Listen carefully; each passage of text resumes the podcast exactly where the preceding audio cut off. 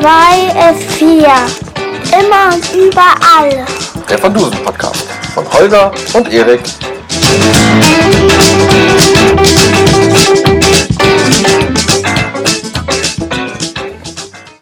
Also ich glaube, es läuft jetzt. ja, wir haben noch keinen Namen, fällt mir gerade ein für den Podcast. Ich stelle mir jetzt gerade vor, dass wir 20 Minuten reden und dann irgendwann der Erik. Oh, es läuft jetzt doch. Habe ich schon bei vielen Podcasts gehört, dass es anfängt mit, wir haben jetzt so eine Stunde geredet und es ist nicht, na gut, ist egal. Also, ähm, ja, dann fangen wir jetzt mal an mit dem Van Dusen-Krimi. Erstmal wäre jetzt alles da, dann ist hier erstmal, erstmal mein Bruder Holger. Ich. Ich habe gerade gesagt. Ja. Dann ist der Mike da Hallo. Und ich. Wir nehmen aufhören zu lachen da drüben. Das ist gerade lustig. Ähm, ja, wir haben uns jetzt gerade nochmal das äh, Hörbuch, Hörspiel. Hörspiel, danke, von Professor van Dusen und eine Unze Radium angehört. Den ersten Fall. Vielleicht sollten wir vorher sagen, dass dieser Podcast um Van Dusen Hörspiele geht. Das hätte auch noch gepasst. Ja. Ähm, gut, fangen wir an. Wir haben es jetzt gerade angehört. Der Mike hat es zum allerersten Mal gehört. Ja, richtig. Ähm, bevor wir jetzt, Holger und ich, wir kennen das ja schon seit unserer Kindheit. Was ist denn jetzt dein, dein Zusammenfass, deine Zusammenfassung von dem, von dem Hörspiel, Hörbuch, Hörspiel? Buch? Die Zusammenfassung. Nee, das, ich würde das anders machen, Erik. Ja, nee.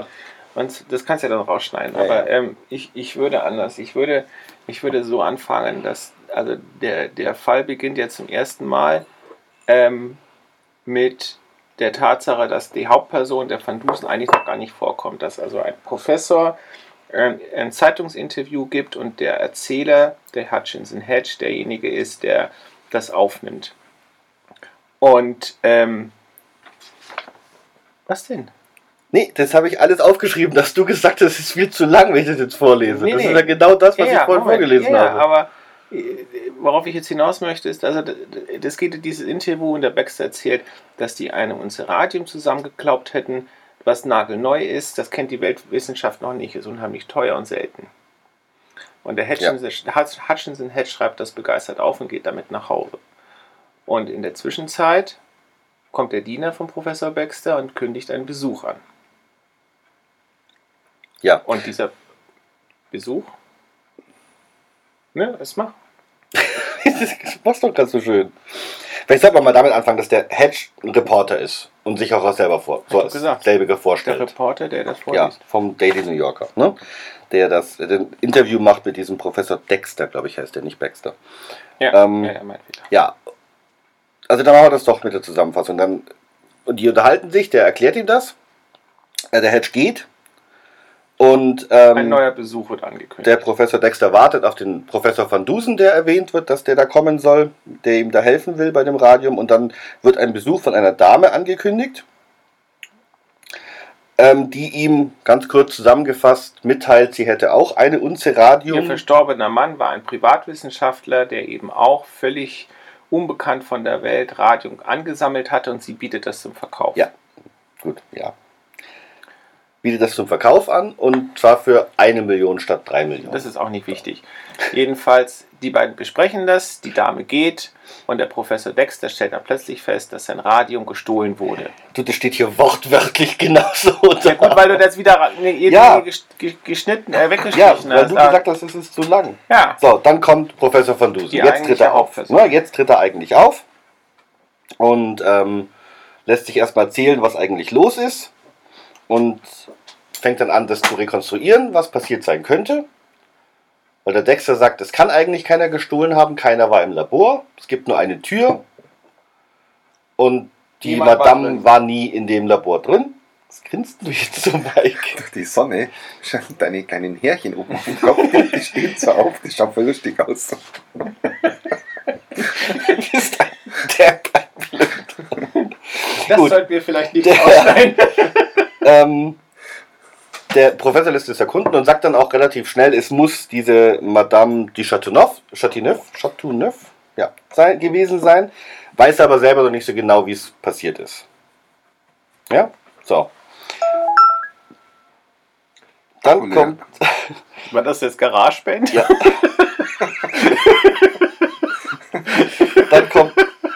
dann ist im Grunde die Szene beendet, da kommt eine neue Szene, wo der Hedge erzählt, wie er am nächsten Tag zu dem Professor Van Dusen nach Hause geht. Wo ähm, der Van Dusen gerade mit Detective Caruso spricht von der New Yorker Kriminalpolizei, der ihn darum bittet, sich um einen rätselhaften Mord im Hafen zu kümmern, was Van Dusen aber ablehnt, weil er sagt, ich habe bereits einen Fall, ich muss das mit dem Radium klären. Wobei der Hedge ja bereits vorher in einer, wie nennt man das, wenn der dann zum Publikum redet? Vortrag? Ja, aber er ist ja beides. Er spielt ja einerseits als aktiver Gesprächspartner im Gespräch mit, aber er ist ja gleichzeitig auch der allwissende Erzähler. Nee, allwissend ist er nicht. Ja, nahezu allwissend. Er weiß ja bereits am Anfang, dass es da einen Zusammenhang gibt zwischen diesen beiden Fällen.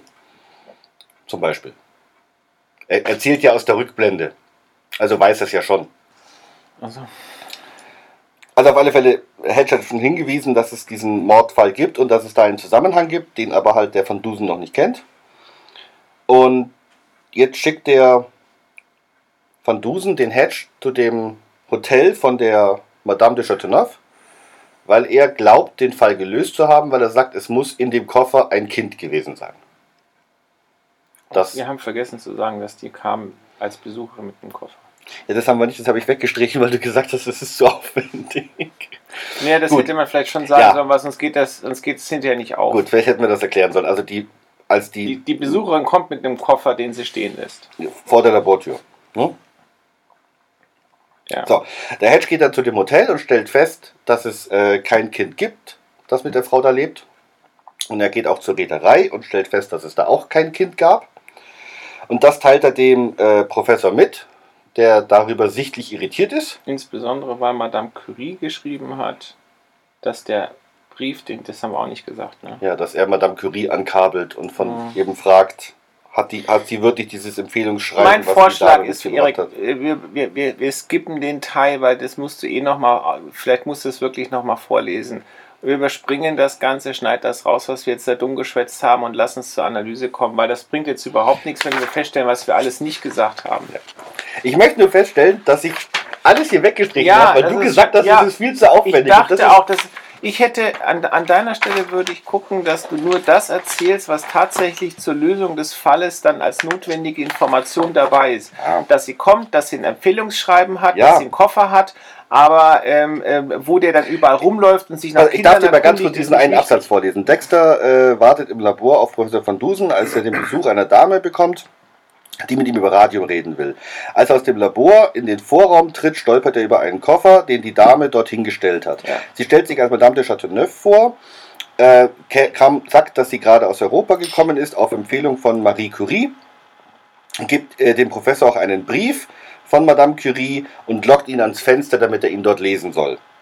Ähm, überraschenderweise hustet sie dabei laut und auffällig. Sie erzählt Dexter, er ha sie habe von ihrem verstorbenen Manne ein, äh, eine Unze Radium geerbt und bietet Dexter das Radium zum Kauf an. Dexter ist interessiert und man einigt sich darauf, Ja, sich am nächsten. Tag neu zu treffen. Ja, ja, aber komm, dann, dann skippen wir So. das jetzt, das ist ja langweilig. Dann, dann Gut. das ein, da brauchen wir nicht dabei sein Ja. und dann lass uns Ach das so. Rest diskutieren. Ähm, was ich noch sagen wollte, ich würde gerne auflösen. Madame Chateauneuf mit dem Messer im Arbeitszimmer. Nee, im Hafen. Im Hafen. Entschuldigung. Madame mit, mit der Gabel im Hafen. Ja. Gut, also jetzt lass uns mal den Fall analysieren. Also wie, wie fandest du den Fall denn an? Jetzt mal den reinen Kriminalfall. Wie fandest du den? Ich? Ja.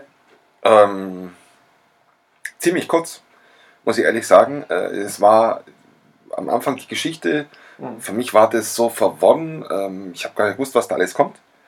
Ähm, und dann stand am Schluss der Doktor, Professor Dr. Dr. Dr. Augustus. Van Dusen? van Dusen ähm, und hat den Fall ziemlich schnell aufklärt. Wobei man sagen muss, also das ist normal, denn die Geschichten waren damals im Radio gesendet worden und die mussten innerhalb von einer Stunde abgeschlossen sein. Ja, der sogar in 40 Minuten. Ja. Also die, haben, die sind eigentlich nie länger als eine Stunde gewesen. Wenn überhaupt. Also deswegen, die sind also von vornherein so konzipiert worden, dass das also möglichst schnell und möglichst rasch durchgerissen wird. Ja, okay, ähm, kann ich verstehen, aber es hat man dann irgendwie so die, die, die Spannung dann auch von dem, jetzt, jetzt habe ich es aufgesucht, jetzt was kommt alles Und äh, wer ist es jetzt da? Ist es doch oder gibt es nur eine Wendung? Mhm. Sondern er hat gesagt, äh, du bleib mal da, du bist es. Und außerdem, ähm, da ist nochmal ein Mord passiert, das warst auch du. Das war so schnell und so Ja, nebensächlich fast. ja. Ich persönlich mag den Fall auch nicht, wenn ich ehrlich bin. Also, es hat der erste, der jemals gesendet wurde und deswegen ist er irgendwo wichtig, aber er ist weder gut noch in irgendeiner Form erwähnenswert, finde ich. Also. Ja gut, man muss ja irgendwann mal anfangen, Ja, aber man es, kann hat, darauf aufbauen, aber es gibt also später, ich weiß nicht, wie viele gibt es denn insgesamt? Ähm, 15? 77 Fälle. 77? Super Leute. Ähm, meiner Meinung nach, es gab so viel bessere Geschichten. Und zum Beispiel die erste, die ich wirklich gehört hatte damals, das war der Fluch des Pharao. Und die Geschichte war deutlich besser. Ja gut, aber jetzt nicht vorgreifen. Nein, nein, worauf ich hinaus irgendwann. möchte, ist, dass der Fall, den wir da jetzt hatten, da hat der Max schon recht, ist eigentlich stinkend langweilig. Ja, es ist von vornherein klar, wer das geklaut haben muss, weil es nur einen Verdächtigen gibt, wenn man den Dexter mal außen vor lässt. Und die ist es dann tatsächlich auch. Und ähm, äh, die Tatsache, dass da äh, so ein Zwerg dann das gewesen ist, der in dem Koffer drin gelegen ist, ist jetzt auch nicht irgendwie so spektakulär, dass man sagen würde, mein Gott, da wäre ich ja nie drauf gekommen. Gut, aber als du es gehört hast, bevor die Lösung kam, dass da Lilly Butano das auch mit dem Kind sucht, Ihr, ihr, hast du daran ja auch nicht gedacht. Doch. Du hast daran gedacht, als das ja, anfing? Dem, ja, weil da, da, es ging nur so, dass er sich so auffällig erkundigt hat, ach, sie hat gehustet und da stand ein Koffer rum und äh, haben sie den Koffer die ganze Zeit im Auge gehabt? Nee, habe ich nicht. Dann war doch klar, dass das irgendwie das Husten ein Signal sein muss für eine Person in dem Koffer. Ob das ein Kind ist oder, also gut, auf einen Lilliputaner habe ich auch nicht gekommen, aber dass da jemand drin sein muss, es wird ja auch nie gesagt, wie groß der Koffer ist, wenn wir ehrlich sind. Aber da muss ich jetzt, also da habe ich eine andere ähm, Auffassung gehabt, wo ich das mit dem Husten gehört habe, habe mir gedacht, hm, die ist bestimmt krank von dem Radium. Also, ja, ja, nee, Ja. nee, nicht, ich bin nicht drauf gekommen, während sie gehustet hat, sondern wo der Van Dusen sich die Geschichte anhört und dann fragt, äh, hat sie gehustet oder sonst ein Geräusch gemacht? Das Ja. fragt er ihn ja. Und da habe ich dann den Zusammenhang hergestellt, dass das Husten eindeutig ein Signal gewesen sein muss. Und deswegen war dann der Stich Schluss, als er dann gesagt hat, gehen Sie mal los und schauen Sie, ob sie ein Kind hat, war eigentlich ziemlich naheliegend. Also es hätte auch theoretisch ein Schimpanse oder so sein können. Ne? Ja, das sagt er ja, dass ein Affe kann es nicht gewesen sein, weil ein Affe quasi nicht in der Lage ist, dann aus diesen vielen Sachen. Ja, von der Idee ist Ja. es aber so, dass halt irgendwas Kleines sein muss. Und äh, spätestens dann, wo sie dann in diesem, dieser Absteige von den Künstlern sind und der Manfredini, der, der sensationelle, Der sensationelle Manfredini.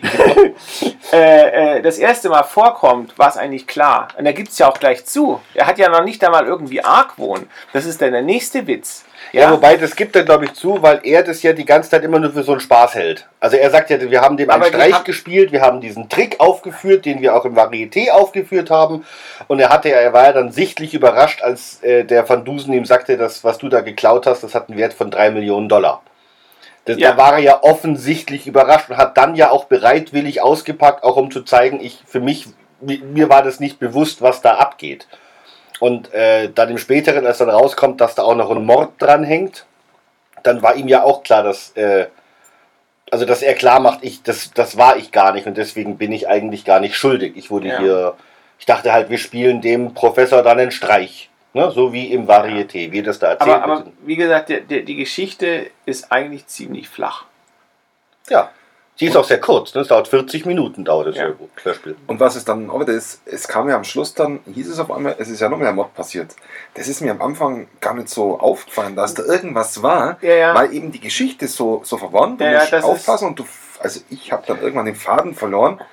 Und dann kommt am Schluss ganz nebenbei, ganz schnell, ey, und da ist noch mehr ein Mord passiert und du warst es mit dem Messer. Ja, das, da hast du, das, hast, du- das wird also zweimal ganz kurz erwähnt. Einmal ganz am Anfang, gleich im ersten, Ja, der ja, ersten er- Beschreibung vom Genau. Hedge, Wo er wo er sagt, mein Artikel ist neben dem Haupt, neben der Hauptschlagzeile Zeile, ne, mysteriöser Mord Todesfall im Hafen, wer kennt junge Frau oder Genau. so ähnlich. Und der Caruso erzählt es ja auch nochmal. Genau, und der Caruso erzählt auch von dem Messer, dass, dieses, dass die Waffe so komisch ist. Ne? Deswegen sagt er, das wird auch ein Fall für sie, weil diese Waffe wohl ganz komische, also dieses Messer eine ganz komische Form haben muss.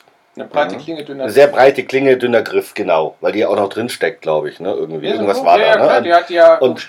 Das ist alles und das wird dann eben ganz am Schluss zieht der das quasi nochmal raus, Mhm. weil er ja sagt, dass nach dem Motto, jetzt haben wir das gelöst, wie das Radium geklaut wurde, es ist ja auch da. Und dann sagt ja auch der Dexter, komm, lass gut sein, wir müssen da jetzt keine Anzeige erstatten, ne, das ist alles in Ordnung. Wo dann der, der Van Dusen ja sagt, ja, an sich schon, ein Problem haben wir aber noch. Wo, woher hat die Frau, die offensichtliche Betrügerin, den offensichtlich wirklichen Brief von Madame Curie? Denn Curie schreibt ihm ja, ja, ich habe der Frau den Brief gegeben. Und dann, deswegen kommt er drauf, da muss es eben noch was gegeben. Das heißt, die, und dann lässt er sich ja nochmal kabeln, beschreiben Sie mir mal die Curie und stellt dann fest, die ist klein und zierlich und die Dame, die sich da als Madame de Chateauneuf ausgibt, ist nicht klein und nicht zierlich, um es mal so jetzt zu formulieren. Also du musst in, der, in dieser Geschichte wirklich aufpassen, vielleicht sogar zweimal hören, damit du die ganzen äh, Windungen und äh, die, den, den Faden, Mhm. der durch die Geschichte durchführt, wirklich kapierst und alles hörst. Und da tue ich mir dann schon schwer, äh, um zu sagen, ähm, fesselt mich das so, dass ich das beim ersten Mal hör, hören äh, mitbekomme. Weil wenn mich das nicht fesselt, dann Mhm. würde ich mir das auch kein zweites Mal anhören. Ja. Das ist Und das für mich genau, das, ziemlich schwierig. Und das Verblüffende ist, dass, wie gesagt, die erste Geschichte ziemlich fade ist. Dass das dann trotzdem weitergemacht wurde und dass es genug Leute gab, die das früher gehört haben, dass auch Rias entschieden hat, das machen wir weiter.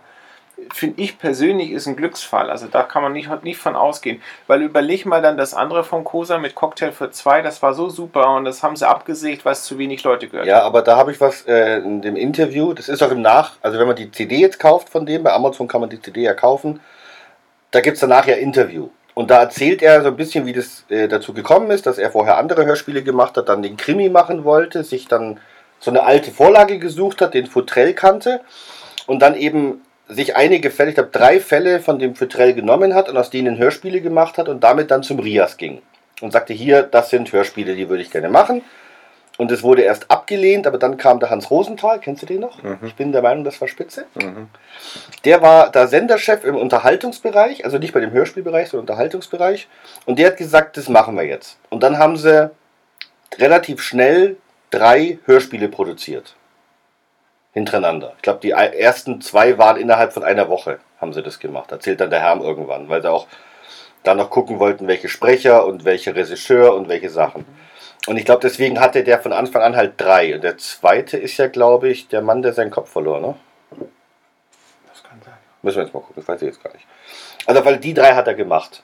Und dann, äh, die wurden auf alle Fälle ja gesendet. Und so gesehen, ja, ich glaube, der erste alleine, also das fand ich jetzt auch nicht so den Mega-Brülleranfall, auch von der Spannung her, weil gut, es war, also nachdem er spätestens sagt, wir müssen ein Kind suchen, war dir klar, okay, da war also ein Kind in dem Koffer oder halt ein kleiner Mann.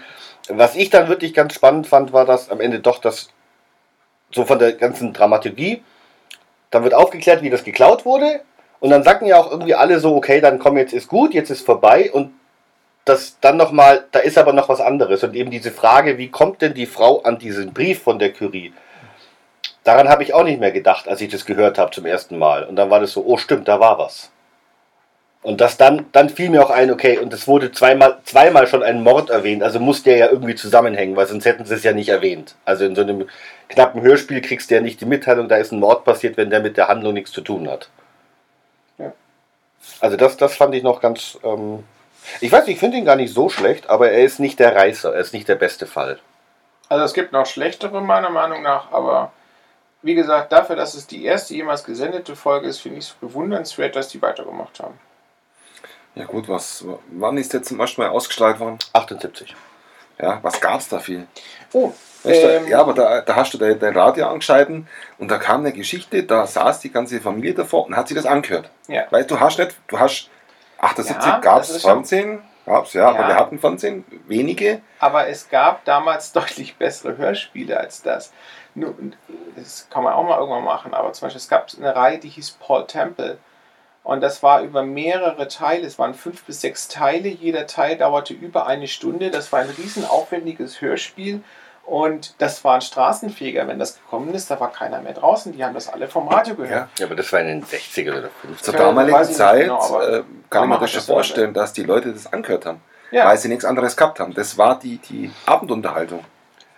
Wobei man jetzt schon sagen muss, der Erfolg gibt ihm jetzt schon recht, weil sagen wir mal, die haben das, also der, der, ähm, der äh, Michael Kruse, der das geschrieben hat, der hat am Anfang mal gesagt, also relativ schnell, ich mache hier eine Reihe von 24 Folgen. Mhm. Ähm, ihm war auch klar, dass er, ich glaube, insgesamt hat er von dieser Jacques Futrell, der, Jacques Futrell, der diesen Van Dusen erfunden hat, diese Figur, ähm, hat er, glaube ich, sechs Fälle übernommen insgesamt und dann hat er relativ schnell angefangen, eben seine eigenen Fälle zu machen und das Ganze auch in so eine Geschichte gepackt. Also wenn du das jetzt weiterhörst, der ähm, macht jetzt ein paar Fälle, hat er in, in New York, wo er wohnt und danach geht er auf eine Weltreise. Und dann laufen die dann laufen die, die Fälle quasi an dieser Weltreise ab. Also er fährt dann über den Atlantik nach England, dann hat er da ein paar Fälle, dann geht es weiter über Frankreich, Berlin, Russland, Türkei, Ägypten, Singapur, dann über den Pazifik, da gibt es einen Schiffbruch, landet auf einer Insel, dann kommt er nach San Francisco und zwar im Jahre 1906 und stirbt in Am dem großen großen Erdbeben. Ne, dieses be große bekannte Erdbeben. Also der ist ja Historiker, der, der Koser. Und das war von vornherein sein Setting. Und nachdem in der 24. Folge der Van Dusen dann gestorben ist, gab es waschkörbeweise Briefe und Anrufe, wo Leute sich gesagt haben, das kann doch nicht sein, dass der stirbt. So ein bisschen vielleicht wie damals bei Sherlock Holmes, ne, wo es das ja auch gab, als der gestorben ist. Und dann hat der Cruiser gesagt, gut, dann mache ich weiter. Und dann, also bis dahin war das wirklich so, dass diese Fälle alle eine chronologische Reihenfolge hatten. Und dann hat er gesagt, wenn ich jetzt aber weitermache, dann mache ich das in Rückblenden. Also der Tod 1906, der steht, der wird auch nicht verändert. Aber es gab zusätzlich Fälle in der Zeit, wo Ja. er noch lebte. Und dann springt er halt hin und her. Ne? Ja. Und dann fängt also jeder Fall im Grunde damit an, dass er erstmal sagt, welches Jahr und welcher Ort. Und dann Mhm. sind halt mal in Berlin, dann in der Türkei, dann in London, dann wieder in New York oder dann mal im Wilden Westen. Also das lässt er dann da so einbauen. Und ähm, was wollte ich jetzt eigentlich sagen? Jetzt habe ich meinen Punkt vergessen. ja, das ist, also er hat dann irgendwann schon sehr viel. Erfolg mit dieser Hörspielreihe gehabt. Das ist schon richtig. Und trotzdem ist es bewundernswert, wenn man bedenkt, dass das mit dem Ding angefangen hat. Das ist echt kein Sternstück. Wenn ich überlege, die erste Folge von den drei Fragezeichen, die ist so gut. Ja, kein Wunder, dass das den Leuten gefallen hat. Aber das, Nein, damals war man nicht so anspruchsvoll. Weiß ich nicht.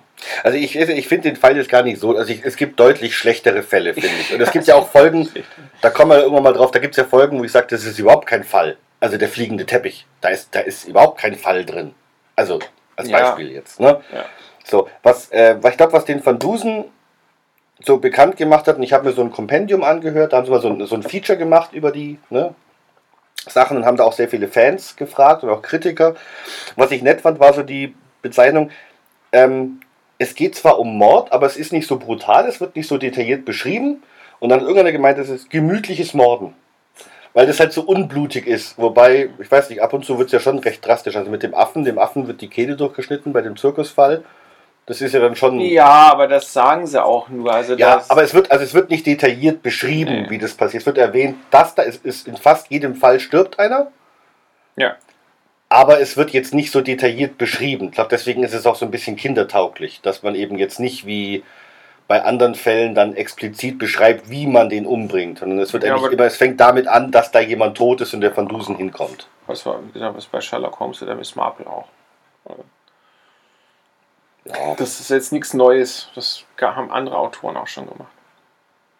Was ich vielleicht noch ähm, erwähnen muss, wo ich das gehört habe, um wen es da geht, um den Professor, Doktor, habe man zuerst gedacht, wer hat denn bitte einen Professor, Doktor, Doktor, Doktor, Doktor-Titel? Sowas gibt es gar nicht. Doch, das gibt schon. Ich habe mich, vorhin mal wirklich schnell nachgegoogelt und war erstaunt, dass das sowas gibt, Ja. sogar noch viel längere. Ne, Also du, kannst Wahnsinn. grundsätzlich kann ja jeder einen Doktor, also ich könnte ja zum Beispiel auch einen Doktor in Juristerei machen, obwohl ich das nie studiert habe. Du musst nur einen Professor finden, der dich annimmt.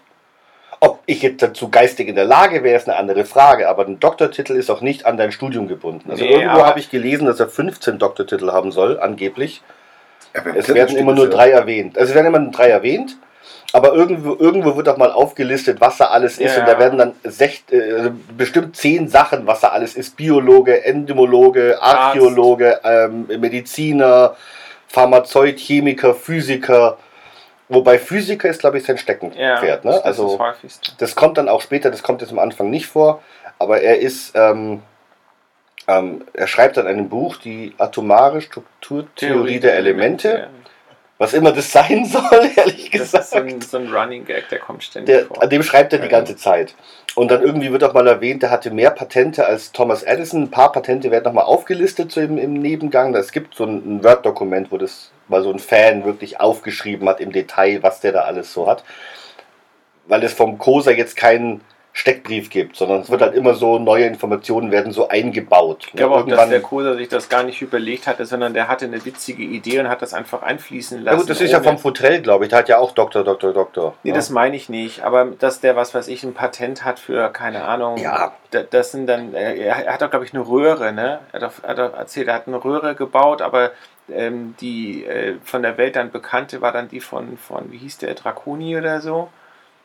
Ach, die, die, äh, nicht Röhre, Telegramm meinst du, das drahtlose Telegramm. Ja, was auch immer. Und das sind halt so Sachen, wo es halt dann im Prinzip dann, er hat vielleicht ein Patent gemacht, aber es ist halt nicht, hat halt keinen Durchbruch gehabt. Ja, aber so, es ist auch wenn immer nur, wenn es erzählt wird, ist es immer so ein Nebending. Ne? Ich glaube, um ihn einfach noch größer darzustellen und noch besser, Ja. genau wie, dass er Hutgröße, Hutgröße 60 hat, wird mal irgendwann erwähnt. Ja, gut, so Ist groß jetzt ist das nicht. auch kein, aber das sind so Kleinigkeiten, die immer so eingestreut werden und dieser Fan hat dann wirklich jede einzelne dieser Info aufgenommen und, und da reingeschrieben. Und es gibt ganze Fanclubs von den Van Dusen. Okay. die sich da austauschen. Ja, ja, da gibt es dann, da, da gibt es auch eine, der hat dann mal sich zur Aufgabe gemacht, jedes Musikstück, das jemals in einem Hörspiel auch nur angespielt wird, aufzuschreiben und zu sagen, was ist denn das für ein Stück und von wem ist das. Okay? Dann Hm. gab es einige. Das Ja. ist ja das, was ich mir am Anfang gleich mal aufgeschrieben habe. Mhm. Es kam ewig lang Musik am Anfang. Das Und man dachte, haben sowas bringen die im Radio. Moment, aber aber es geht auch um die Geschichte. da muss ich aber eins sagen, die erste, das erste Stück, das ist vom Rias. Das haben die halt immer gemacht, wenn sie damit an. Das war quasi die Titelmelodie von der Serie. Jetzt kommen wieder Hörspiele, das Hörspiel im Rias. Mhm. Und dann kam ein Hörspiel. Also das war der Ah, Titel der das- Sendung. das Und ja danach, das, das war dann vom Van Dusen. Im Van Dusen kommt Musik vor, aber eigentlich gar nicht so viel und oft eher im Hintergrund, wenn dann. Also mir fällt, es gibt so ein paar Fälle, da ist es sehr dominant, aber äh, rotes Blut und weißer Käse, da, Ja, da sind diese, diese komischen Chöre. Chöre da, genau. Und dann gibt es auch noch das mit, äh, was ich so gerne höre, mit, mit, mit, dem, mit dem Opernsänger und dem, Phantom, Phantom der Oper. hieß das so? Wo der, wo der, der, Opernsänger umgebracht wird am Telefon. Ah, nee, ähm, beschwört einen Geist. Genau, und das, das fand ich, da, da kommt nämlich viel Mozart dann aus, aus dem. Ja, Don Giovanni kommt Don viel, Giovanni glaube ich, ne? Und viel. so, so sehr. Ah. Ja, da. Also das bauen sie dann rein, um die. Aber ich finde die, erstmal die Machart, ich finde es nämlich wirklich schön gemacht mit der Machart. Ich finde, die, die, die sind schön produziert. Gut, das war jetzt das erste. Ja. Und das war eben nicht von dem Rainer Klute, sondern von, jetzt habe ich mir den Namen nicht aufgeschrieben, sehr intelligent. Ähm, also, die haben am Anfang zwei Regisseure ausprobiert und sich danach auf den Rainer Klute. Also, wenn du das nächste jetzt hörst, das ist dann schon von dem. Und da muss ich schon sagen, ich glaube, das ist einer der Gründe, warum die so erfolgreich waren, dass die wirklich liebevoll produziert wurden. Die Stimmen sind auch gut. Also es ist ja dann der, der, der, wie ist der, nicht Friedrich, Bachmann. Friedrich W. Bauschulte, der Genau. von Husen und Klaus Herm, der. der Genau. Hedge. Und das sind, die haben halt auch schöne Stimmen gehabt. Ich weiß nicht, ob die damals bekannt gewesen sind zu dem Zeitpunkt, aber die Stimmen passten halt zu dem Charakter. Und es gibt ja jetzt dann diese, ähm, die, der eine ist schon tot und der andere weiß ich der nicht. Bauschulte ist tot, ja. Genau. Und es gibt jetzt so neue Van Dusen-Geschichten auf Spotify, kann man die hören. Und da haben sie natürlich logischerweise neue Stimmen nehmen müssen. Und irgendwie reißt einen das jedes Mal raus, wenn man das also, Ja. wenn man, wenn man über 70 Folgen gehört hat mit zwei Stimmen und auf einmal kommen die Personen vor, aber klingen anders. Ne? Das ist total irritierend. Apropos schön, Ja. ähm, äh, gibt es CD-Cover. Ja, stimmt. Das Das, äh, das sieht doch richtig cool aus. Übergleitung des Todes. Wobei das, Nein, ich finde, also ja. da muss dazu sagen, die sind ja jetzt neu, also das Ganze als CD die CDs gibt es ja noch nicht so super lange, zehn Nee. Jahre oder so. maximal. Und es gibt auch Comics davon und da haben sie eben dann einen Comic gemacht, also die CD-Cover, das ähm, Was ja, da ist eine, also um das mal zu sagen, da ist eine Ja. Kiste drauf mit äh, links äh, einer Zahl 88, mhm. vorne das äh, Rad das Atomzeichen, ne? Genau, Das ist Atomzeichen. Das Atomzeichen. das- ähm, und drüber steht die Denkmaschine. ja, Van ja, Dusen, passt. die Denkmaschine. Passt äh, irgendwie gar nicht zusammen. Die Denkmaschine und dann ist eine Kiste drauf. Die Denkmaschine ist der Van Dusen. Also- es wird auch später mal erklärt, wie er zu dem Namen kam. weil er entwickelt ja auch sogar eine ne? Denkmaschine, erfindet Denkmaschine. Also mit dem Cover oben, ich meine, das oben ist immer gleich, ne? Michael Koser, der Autor, dann Professor Dr. Dr. Augustus van Dusen. Die Die Denkmaschine. Denkmaschine, das ist sein Titel. Das wird ja auch im ersten Hörbuch gleich erwähnt. Das sagt er gleich am Anfang, ne? dass, dass, dass er den Das da vorstellt. Ja, habe ich da geschlafen? In dem Hörspiel. Ja. Ja. ganz am Anfang wird es nämlich erwähnt, dass er Spitzname die Denkmaschine. Mhm. Das wird gleich am Anfang Ja. eingebaut, Ja. ne, ohne weitere Erklärung. Und dann hast du in dem Cover, das finde ich ganz witzig, das ist immer dasselbe, hast du hier links oben eine Uhr und rechts hast du hier so, eine, so einen Koffer und das wissen dann die Eingeweihten, das ist das chemisch-physikalische Miniaturlabor, heißt das, ne? Mhm. Oder anders, oder physikalisch-chemische? Also das ist so, so ein tragbares Labor, wenn er irgendwo ist und dann irgendwie eine Probe machen will, ist das wirklich Menschenblut oder was ist das, dann holt er da irgendwelche Sachen raus, wie so ein kleiner Chemiebaukasten und kann dann da Sachen machen. Das wird also permanent, kommt das vor, das ist auch so ein kleiner Running Gag. Dann hast Aber du der hier, Koffer kommt später erst vor. Also die, in den ersten Geschichten kommt das gar nicht. Ich meine, das ist erst auf der Weltreise dann. das kommt dann irgendwann, ja. Äh, was ich auch noch witzig finde, weil das auch immer dasselbe ist, hier immer diese Puzzleteile am Rand von den Ecken, also um das ist ja das Bild. Dann hast du hier um den Ecken immer so Puzzleteile, um eben klar zu machen, dass das ein Krimi ist. Und jetzt hast du eben dann immer so ein Symbolbild, ähm, schwarz-weiß, und da ist eben jetzt also 88, das habe ich auch noch nachgeschlagen extra, das ist im Periodensystem der Elemente, das Radium hat Position Nummer 88. Aha, okay. Deswegen ist das da drauf. Und Atom ist Ich, klar, weil dann, ich Radium. wollte damit angeben, dass ich sagen kann, und wisst ihr, was 88 bedeutet? Gut, wir schneiden das. Also, was bedeutet nur die 88? Nee, Holger, hast du eine Ahnung? Ja, die Pharmazeuten müssen wieder angeben. Aber ich finde das an sich ganz nett und wenn ich mal ganz kurz vorgreifen darf, also wenn du auf andere äh, Krimis gehst, ne, jetzt nimmst du, was ist denn das hier zum Beispiel für einer? Der Mann, der seinen Kopf verlor, heißt das. Und da zum Beispiel hast du dann hier so einen, An- einen Anzug ohne Kopf und ein Labyrinth und hier drüben ist dann noch der Kopf angemalt. Also ich finde die eigentlich ganz liebevoll gemacht, diese, Ja, die sind cool. diese Dinger. Ne? Also die diese, Denkmaschine, die steht da immer. das steht da immer, sag ja, das ist quasi der Bereich ist immer gleich, nur das Bild in der Mitte, das ist Ja, immer okay. anders. Finde ich ein bisschen unglücklich, weil äh, da könnte man meinen, die Denkmaschine ist der Titel von der Geschichte. Ja, das stimmt. Und der aber, steht dann unten so ganz. Äh, aber das ist, ich glaube, das würde dich auch nur verwirren, solange du den noch nie gesehen hast. Und sobald du mal eine gehört hast und du dann hörst, dass er immer mit dem, mit dem Titel angesprochen wird, dann, ähm, hm. Dann äh, ist dir das klar.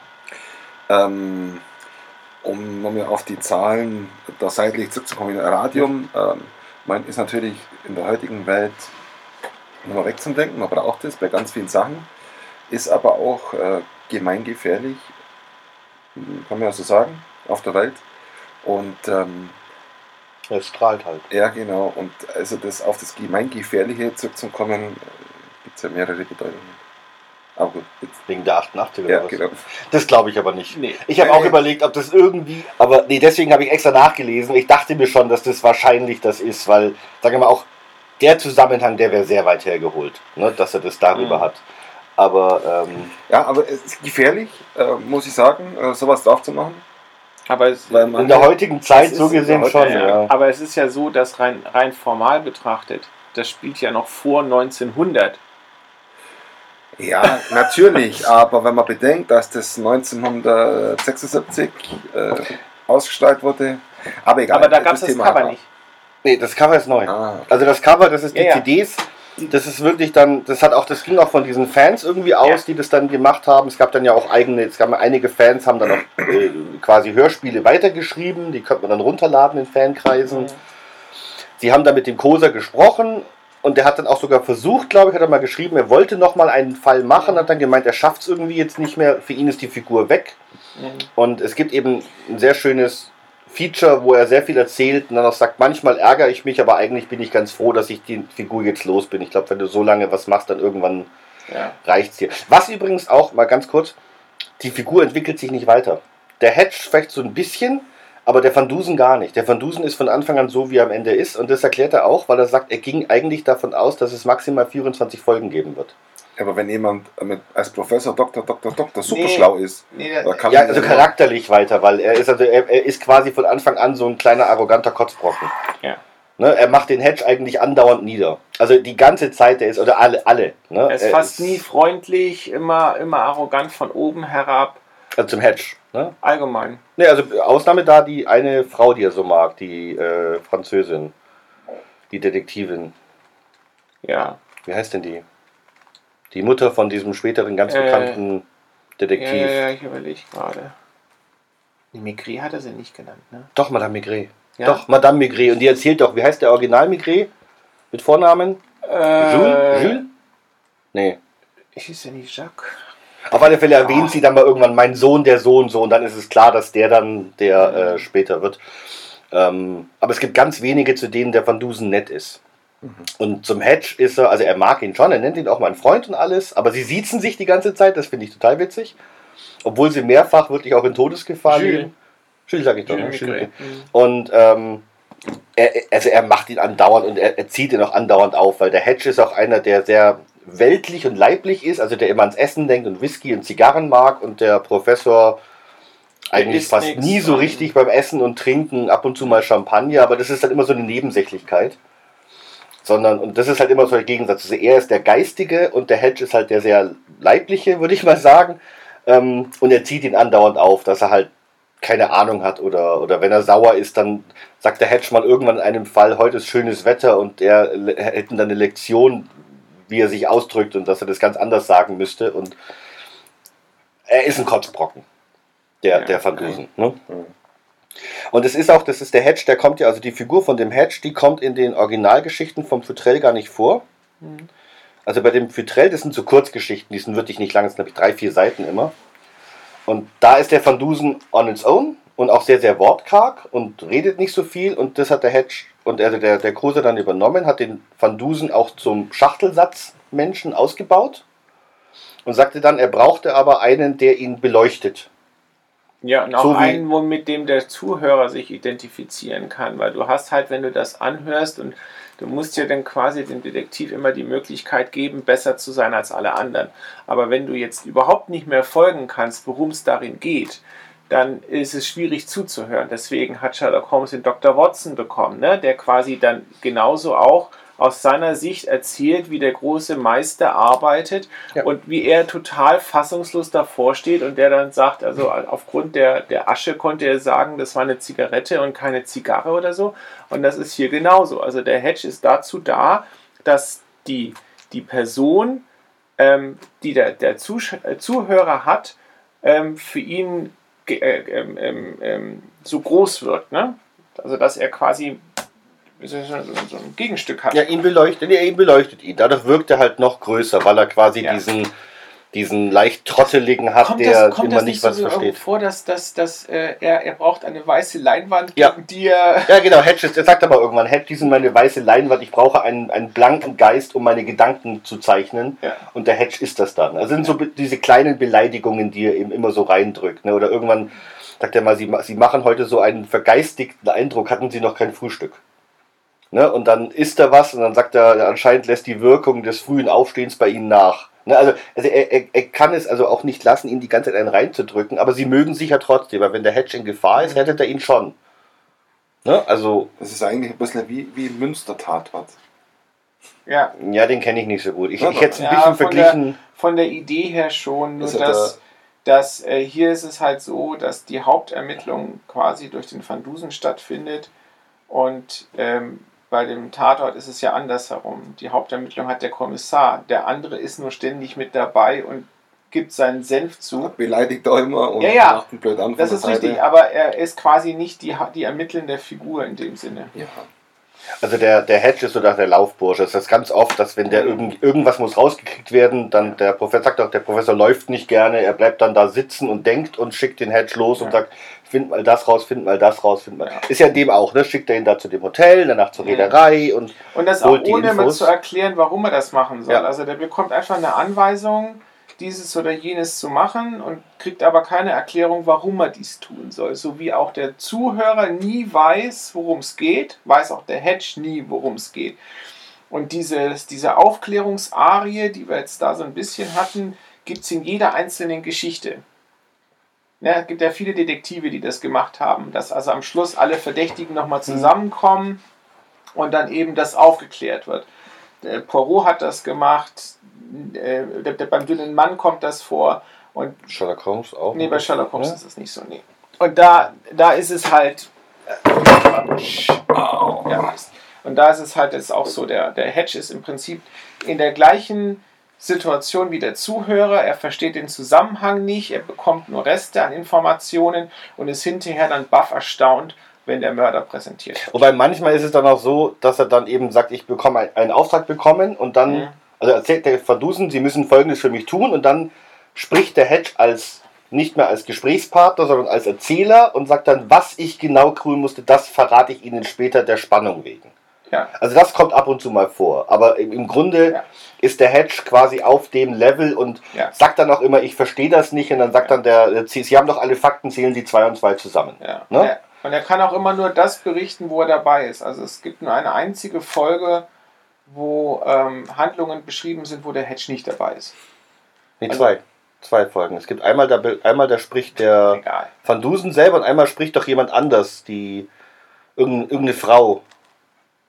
Ohrenzeuge Professor Van Dusen. Da ist doch Ja. der Hedge außer Gefecht und dann Ja. kommt die Frau, die dann quasi Ja. diese Ja, ja. Rolle eins zu eins Egal, übernimmt das als verwirre ihn Erzähler. jetzt nicht. Was heißt denn da verwirren jetzt nicht? Ihr habt das gehört und äh, bin verwirrt. Aber Ah, der Hedge ist jedenfalls wichtig. Ansonsten würdest du dir das anhören und die ganze Zeit denken, hä? Hä? Und dann wäre es langweilig und du schaltest ab.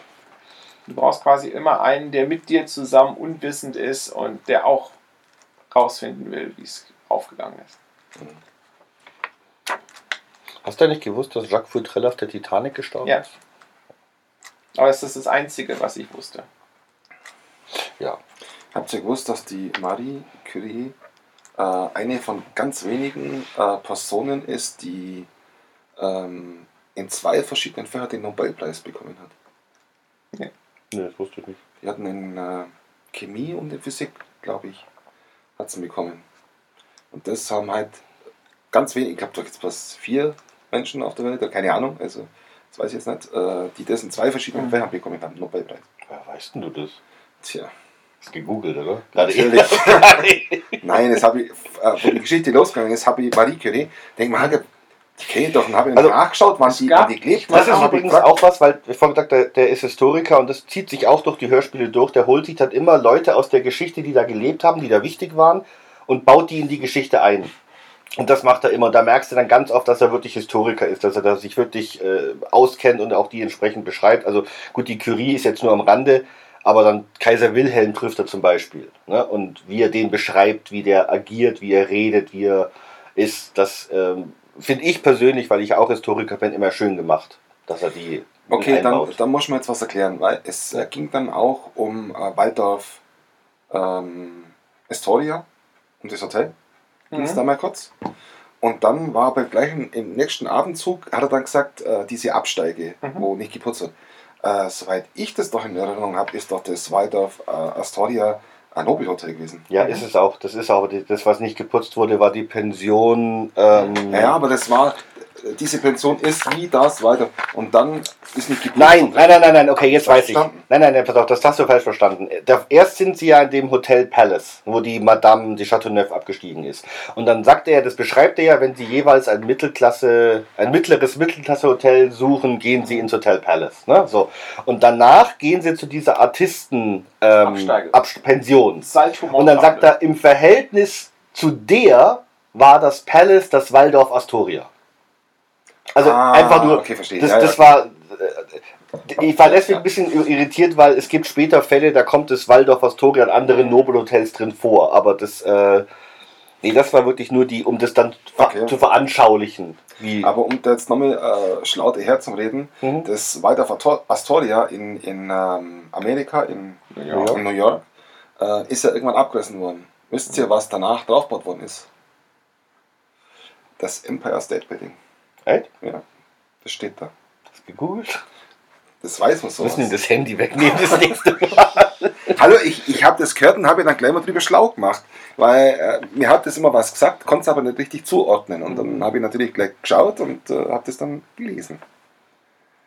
Ich bin nur froh, dass keiner mehr Notizen sehen kann, weil die, die heißt ja in Wirklichkeit Mademoiselle Fanchot oder so ähnlich, ne? wird es ja ausgesprochen. Und ich weiß nicht, wie man das schreibt. Dann habe ich P-H-A-N-S-C-H-O geschrieben. Hätten wir auch Jonas fragen. For show. Ich weiß nicht, ich kann Französisch nicht. Gut, weg, wa? noch irgendwelche Kommentare zu der Ja, Folge? ähm, ganz am Schluss, äh, die Geschichte endet abrupt. Wir Ja. haben alle drei nach oben geschaut und äh, äh, Ja. wie Ja, aus- vor allem, weil wir, als wir uns noch, da warst du noch nicht da, wo wir uns darüber unterhalten haben, haben wir gesagt, dass wir sind der Meinung, dass da noch was kam. Und das klingt auch so in der Aufnahme, als ob da jetzt noch ein Satz angehängt werden würde, der dann nicht kommt. Also wir Ja. waren auch der Meinung, das kommt noch irgendwas, aber Vielleicht liegt es an der Raubkopie. Das war ja keine Raubkopie. Achso. nee, War also was wir, was wir jetzt, nee, das war nicht Spotify. Du hast gesagt, Ah, nee, wir haben gar nicht, wir haben es auf Spotify gehört und da ist, hörst du am Ende nach dem letzten Satz, ne, hörst du noch, wie er quasi nochmal Luft holt und dann ist Cut.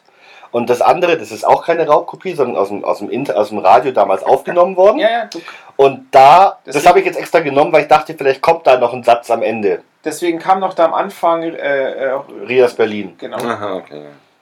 Jetzt war der komische Schluss. Ja. Also die kann man, die, die konnte man ganz lange Zeit gar nicht kaufen. Das war nämlich auch was wohl dieser Fanclub, weil dann immer irgendeiner hat die aufgenommen und hat dann gesagt, ich habe das aus dem Radio damals Mhm. aufgenommen, hat es dann digitalisiert und dann konnten, wurde es da so rumgeschickt, dass alle anderen das auch nochmal hören konnten, weil die konntest du nirgends kriegen. Ja, das, das, ist gleiche also war dann neu. auch mit den anderen Kosern. Ne? Gab ja noch Jonas und ja, es gibt und, mehrere Großereien. Und, Ja. und die Cocktail für zwei. Ja, die können wir auch mal irgendwann reden. Mhm. Cocktail für zwei war super. Gut. Ja. Noch irgendwelche Kommentare zu unser Radium? Holger? Ich überlege gerade. Nö. Also mir ist halt nur aufgefallen, dass Personen, die dann später deutlich häufiger vorkommen, wie der Caruso beispielsweise, da jetzt einfach nur da waren. Und der Ja. Dexter, der eigentlich überhaupt nicht wichtig war für die Geschichte, total oft. Ja. Ja, Wobei ich das vielleicht dadurch zurückführen möchte, dass der wahrscheinlich noch gar nicht wusste, als er das geschrieben hat, welche Figuren jetzt öfter vorkommen. Vielleicht hatte er eigentlich vor, den Dexter öfter vorkommen zu lassen, so als Gesprächspartner oder so. nachträglich, dass es ein bisschen kürzer wird und dabei ist was zum Opfer gefallen. Und es ist ja auch ein anderer Regisseur. Ne? Also danach, Ja. in den folgenden, ist ja dann der Rainer Klute der Regisseur und dann, glaube ich, spiegelt sich doch was raus. Du hast aber ohnehin ganz oft dann Leute, die öfter vorkommen mit verschiedenen Stimmen. Also gerade der Caruso hat, glaube ich, drei, vier verschiedene Sch- Sprecher. Also mindestens zwei. ja, Ich glaube, er hat drei. Ich meine, es gäbe dann nochmal eine andere. Aber gut. Gut, dann wollte ich jetzt am Schluss, ich dachte, wir müssen die Folgen irgendwie bewerten. Und ich denke, wie kann man das besser machen als. Das, was wir nicht gesagt haben. Wir haben nicht den Van Dusen-Satz überhaupt gesagt.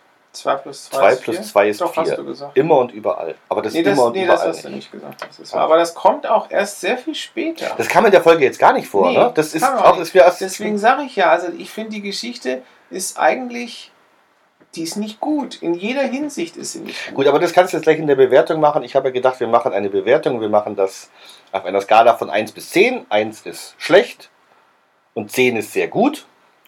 Und natürlich machen wir das dann in Doktortiteln. Also wie viel Doktortitel würdest du der Geschichte geben von 1 bis 10? Mike. Puh. Nachdem das mein, meine erste Geschichte war, die, die ich äh, gehört habe, ähm, wäre es jetzt fast ein bisschen gemein, da nur eine Eins zu geben. Deswegen sage ich äh, Doktor, Doktor, Doktor. Drei Doktortitel. Ja. Holger. Fünf. Fünf. So richtig kacke ist sie nicht, aber es gab so viel bessere. Aber es gab auch deutlich schlechtere. Also insofern, es war immerhin ein Mord und er wurde aufgeklärt und ja, fünf, fünf ist gut. Also ich gebe ihr vier, weil ich persönlich, und ich habe es mir jetzt gestern Nacht nochmal angehört und heute nochmal, was mir auffällt, ist, dass sie die, die Figuren, die da vorkommen, den Hedge den, und den Professor, dass die eigentlich gar nicht richtig vorgestellt werden, sondern man wird quasi reingeworfen als Hörer und sagt, nimm's einfach hin und wir erklären dir nicht, Ja. woher kennen die aber sich der und sonst phänomenale, irgendwas. sensationelle Manfredini, kam vor. Gut, also dann Ohne gebe ich ihm- Ende.